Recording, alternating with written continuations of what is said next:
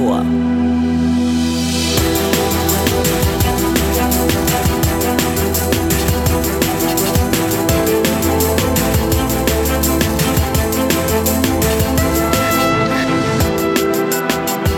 Susanne Weg-Remers ist die Leiterin des Krebsinformationsdienstes am Deutschen Krebsforschungszentrum in Heidelberg. Da gibt es nicht nur Informationen über Krebs im Allgemeinen, sondern insbesondere auch über Mythen, die sich um den Krebs ranken. Hallo, Frau Weg-Remers. Ja, hallo, Herr Klein. Was für Mythen sind das?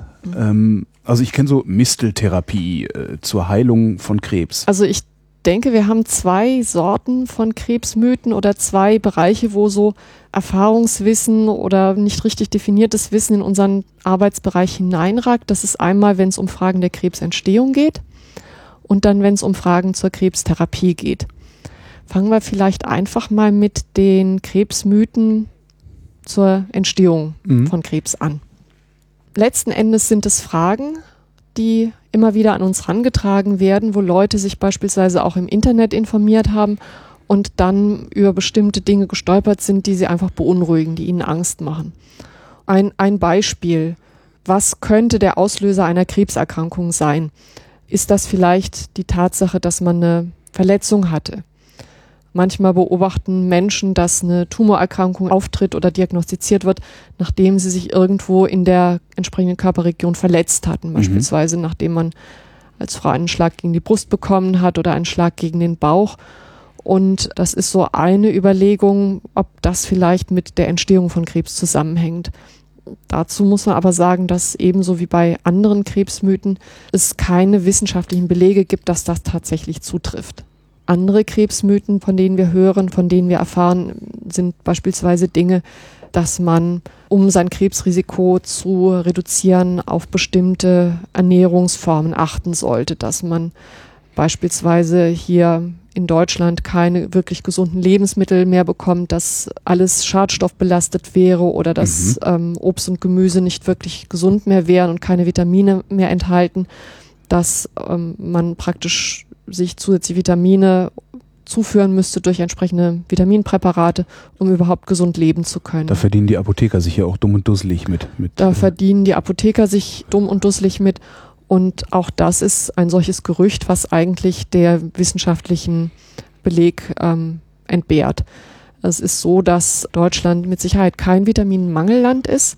Im Gegenteil, wir haben ja in vielen Fällen auch vitaminangereicherte Nahrungsmittel, Multivitaminsäfte und so. Und die Lebensmittel in Deutschland haben generell eine recht gute Qualität. Es gibt auch mit Ausnahme jetzt von vereinzelten Lebensmittelskandalen keine übertriebene Schadstoffbelastung von Lebensmitteln, so dass man eigentlich jedem Menschen empfehlen kann, er möge sich ausgewogen ernähren, gesund ernähren, möglichst viel Obst und Gemüse essen, und, und wenig Fleisch, er möge auf sein Gewicht achten, weil Übergewicht schon ein Risikofaktor ist für die Entwicklung von Krebs. Aber wenn man all diese Dinge beherzigt, ist man auf der sicheren Seite und äh, kann sich schon mal darauf verlassen, dass man da nichts falsch macht. Und manche äh, Krebsmythen, da hat man so ein Stück weit die Vermutung, dass weltanschauliche Dinge dahinter stecken. Aha. Beispielsweise dann, wenn ein Schwangerschaftsbruch oder eine Sterilisation Auslöser sein sollen für ähm, Brustkrebs oder für Krebs der weiblichen oder männlichen ähm, Geschlechtsorgane. Also die Strafe, äh, die, die Strafe, Strafe, Gottes sozusagen. Für sündiges äh, für Verhalten, ja. ja. Auch da kann man sagen, da gibt es keinerlei wissenschaftlichen Beleg, dass das wirklich eine Rolle spielt. Eine weitere Überlegung, die viele Menschen anstellen, gerade dann, wenn jetzt eine Krebserkrankung vorliegt, ist, inwieweit psychische Belastung bei der Entstehung eine Rolle gespielt haben mag. Also zunächst mal, was die Krebsentstehung angeht, gibt es Menschen, die sich Gedanken machen, ob es vielleicht eine Rolle gespielt hat, dass sie vor einigen Jahren so viel Stress im Beruf hatten oder so, privaten ich, ah, Stress okay. hatten und dass diese Phase, wo sie sich psychisch nicht gut gefühlt haben, mit der Auslöser für die Krebserkrankung gewesen ist. Da gibt es aber auch keinen wissenschaftlichen Nachweis, dass das zutrifft, außer wenn diese Phase der psychischen Belastung einhergeht mit einem ungesunden Verhalten. Sprich, mhm. wenn es vermehrt zum Rauchen geführt hat, wenn man vermehrt Alkohol getrunken hat, wenn man sich ungesund ernährt hat, vielleicht Übergewicht entwickelt hat über einen längeren Zeitraum, dann kann es indirekt dazu kommen, dass eine psychische Belastung zu Krebs führt oder das Krebsrisiko zumindest erhöht. Aber so eine unmittelbare Psychosomatik. Die gibt es nicht. Nein, okay. dafür gibt es keine wissenschaftlichen Belege.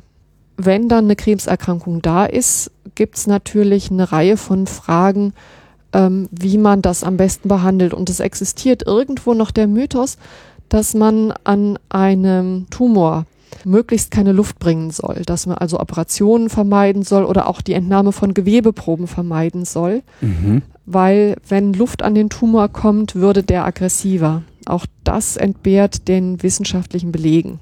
Es gibt noch was, äh, Krebs sei ansteckend, habe ich auch schon mal gehört. Äh, ja. Ist Krebs ansteckend? Eigentlich nicht. Ich sage das so etwas einschränkend, weil es einige eher nicht so häufige Krebsarten gibt, wo eine Virusinfektion mit der Auslöser ist. Beispielsweise der Gebärmutterhalskrebs leitet sich ja in den meisten Fällen auf eine Infektion mit humanen Papillomviren zurück. Mhm. Und in dem Fall ist natürlich schon das Virus ansteckend, aber nicht jeder Mensch, der das Virus hat, bekommt auch Krebs. Und viele Menschen erkranken an diesem Virus, dann schafft es aber im Immunsystem, das zu bekämpfen und dann haben sie auch kein erhöhtes Krebsrisiko. Und vor humanen Papillomviren jetzt im Speziellen kann man sich eben auch durch die Impfung gegen Gebärmutterhalskrebs schützen. Andere äh, Krebsart, die einen viralen Auslöser hat, also eine Virusinfektion, sind die primären Leberzellkarzinome durch Hepatitis B oder C Virusinfektionen. Auch vor denen kann man sich schützen. Vor der Hepatitis B kann man sich schützen durch eine Impfung. Und vor der Hepatitis B und C kann man sich schützen, indem man Verhaltensmaßregeln beachtet eben. Aber was hinter diesem Mythos steckt, Krebs ist ansteckend, das heißt, wenn ich jemanden habe in einer häuslichen Gemeinschaft oder einen am Arbeitsplatz, jemanden, mit dem ich täglich umgehe oder auch jemanden, den ich pflege, so muss ich keine Angst haben, dass ich mich an dem anstecken kann. Selbst wenn das jemand ist, der einen offenen Tumor hat, irgendwo, der verbunden werden muss, ähm, dass Krebszellen jetzt von diesem Tumor auf mich übertragen werden und dann da anwachsen und einen Tumor bilden, das ist ähm, quasi ausgeschlossen. Was ist denn so das Absurdeste, was Sie an Mythen zu hören kriegen äh, bei, bei Ihrer Beratung? Also relativ absurd fand ich das Thema mit den Büstenhaltern und dem großen Busen, dass das ein Wer große Brüste hat, kriegt eher Brustkrebs. Ja, genau dass das eine Hypothese ist, die von manchen Menschen vertreten wird. Da gibt es eben auch keine wissenschaftlichen Belege. Und was war das, das mit so den Büstenhaltern?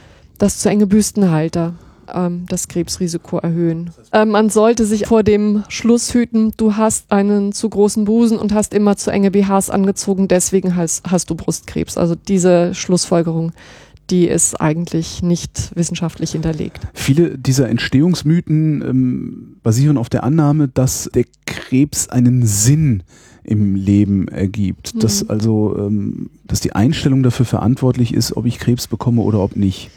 Ist das so? Also es gibt keine Belege, dass es so wäre. Ich glaube, auch wenn jetzt eine Krebserkrankung vorliegen würde und man würde demjenigen Druck machen und sagen, du musst positiv denken, dann sind deine Heilungschancen besser. Also zum einen gibt es dafür keinen wissenschaftlichen Anhalt, dass das so ist. Zum anderen setzt man die Patienten damit auch unter einen enormen Druck, weil vielleicht ist nicht jedem in jeder Phase der Krebserkrankung nach Positive Thinking zumute. Vielleicht ist man auch mal unten und ist mal deprimierend und braucht dann eher jemanden, der einen zuhört und einen dann ein Stück weit aufbaut und unterstützt, als jemanden, der dann kommt und sagt, naja, wenn du nicht positiv denkst, dann kann das ja nichts werden mit deiner Heilung. Wo wir schon von Heilung sprechen. Es gibt auch Therapiemythen, hatten Sie gesagt. Mhm. Mal ketzerisch gefragt, kann der Heilpraktiker überhaupt irgendetwas für mich tun, wenn ich an Krebs erkrankt bin? Nicht wirklich. Es ist so, dass wir zu dem großen Komplex der komplementären und alternativen Methoden in der Krebstherapie eine ganze Reihe von Verfahren und Medikamenten zählen, für die es keinerlei wissenschaftlichen Beleg gibt, dass sie wirksam sind. Sie müssen sich überlegen, jedes Krebsmedikament, was von der Schulmedizin eingesetzt wird, muss im Prinzip einen Wirksamkeitsnachweis erbringen. Es muss zeigen in entsprechend kontrollierten klinischen Studien, dass es verglichen mit einer Standardtherapie oder auch mit keiner Therapie einen Überlebensvorteil für den Patienten bietet.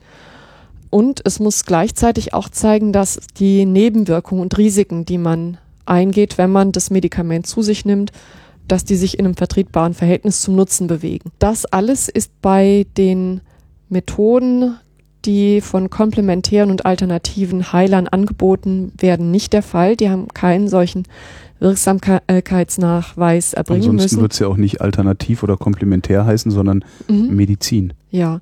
Und wenn ein solcher Heiler mit dem Versprechen an Menschen herantritt, er kann ihren Krebs damit heilen und vielleicht dann auch noch in Aussicht stellt, das ist sanfter und natürlicher als das, was die Schulmedizin macht und es ist nebenwirkungsfrei, dann sollte man sehr misstrauisch werden, weil das ist ein Versprechen, was nicht haltbar ist. Jetzt ist diese alternativmedizinische Ecke sicherlich der größte Therapiemythos, den es gibt. Gibt es noch kleine darunter? Also das ist, denke ich, ein großes Gebiet, was sozusagen eine ganze Reihe von sehr unterschiedlichen Methoden umfasst. Das sind die homöopathischen Globuli, die, muss ich sagen, noch relativ harmlos sind, weil sie zumindest keine schädliche Wirkung entfalten, weil sie so weit verdünnt sind, dass nichts mehr drin ist, was eine stoffliche Wirkung im Körper entfalten könnte. Die sind nur dann letzten Endes schädlich, wenn man die Schulmedizin dafür sein lässt. Wir haben aber auch in der, in dem Bereich komplementäre und alternative Methoden Verfahren, die tatsächlich schädlich sein können. Also es gibt bestimmte sehr aggressive Krebsdiäten, die meinetwegen mit dem Versprechen an die Patienten herantreten, damit den Krebs heilen zu können, die aber dann von den äh, Patienten wirklich unsinnig lange Fastenperioden beispielsweise verlangen, wo sie dann nur noch Kräutertee trinken dürfen und ähnliches. Und äh, ein Krebspatient, der vielleicht bedingt durch seine Erkrankung schon Gewicht verloren hat und in einem schlechten Ernährungszustand ist, wenn der noch zusätzlich fastet, kann es sein, dass er sich damit tatsächlich schädigt. Hm. Es gibt wiederum andere Methoden, wo ähm, auch nachgewiesenermaßen giftige Substanzen eingesetzt werden, die, wenn man nicht vorsichtig ist, wenn man es aus Versehen überdosiert, auch tatsächlich toxische Wirkungen entfalten. Die Aprikosenkerne mit dem ähm, in Gänsefüßchen Vitamin B17 oder Letrile sind so ein Fall.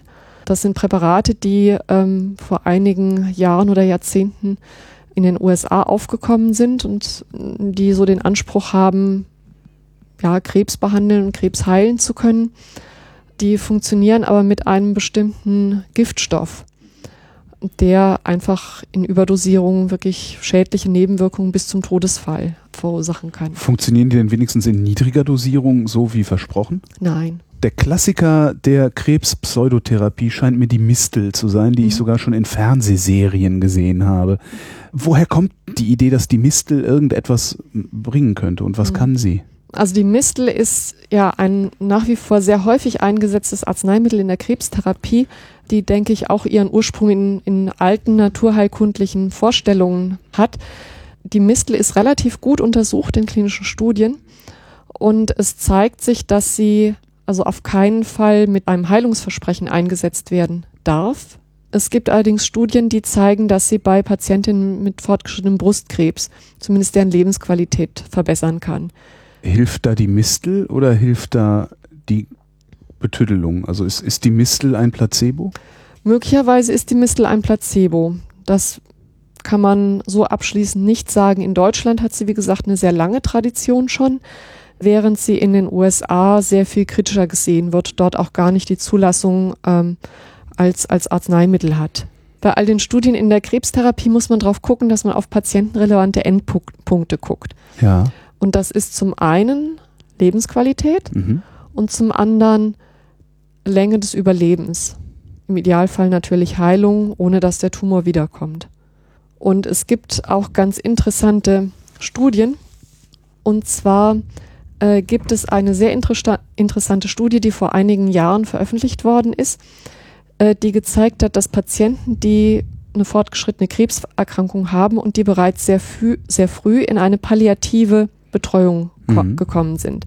Sprich, wo speziell ausgebildete Mediziner geguckt haben, dass sie so viel, so, so gut wie möglich medikamentös und physiotherapeutisch und psychotherapeutisch die Symptome der Krebserkrankung bekämpfen, dass die äh, ein um drei Monate längeres Überleben hatten als Patienten, die eben nicht so umfassend palliativmedizinisch betreut worden sind. Und das gibt einem schon ein Stück weit zu denken, dass auch eben diese intensive Fürsorge und die gute Behandlung von Symptomen auch einen lebensverlängernden Effekt haben kann. Also Sie können das natürlich jetzt auch Betüddelung nennen. Ne? Klar, das also mhm. warum auch nicht? Und, aber wenn es mhm. doch hilft, dann kann man ja Leute betüddeln. Das mhm. ist ja jetzt nicht das Problem. Ja. Man darf ihnen nur nicht, äh, finde ich, ein X für ein U verkaufen das oder vormachen an, an, der Stelle. Mhm. Susanne W. Kremers, vielen Dank. Dankeschön.